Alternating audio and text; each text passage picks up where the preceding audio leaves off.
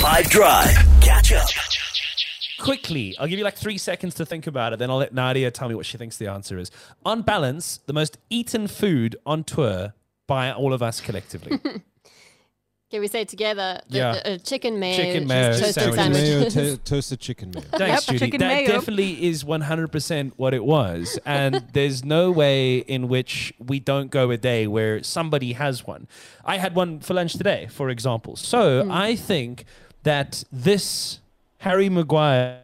Uh, things we could have bought instead is very fitting. I also see that he's trending, by the way. Well, he has been for a couple so days. The the funny thing about international breaks, so when it's club football season time, uh, everyone um, everyone is kind of looking at Harry Maguire as a Man United player and criticizing him as such.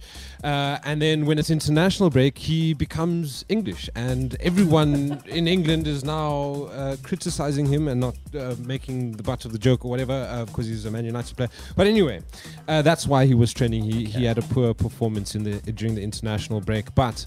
Uh, Man United did spend that 80 million pounds on him in 2019, uh, and in, instead of Harry Maguire, Man United could have served us lunch for I don't know how many years because that can buy 172 million toasted chicken mayos.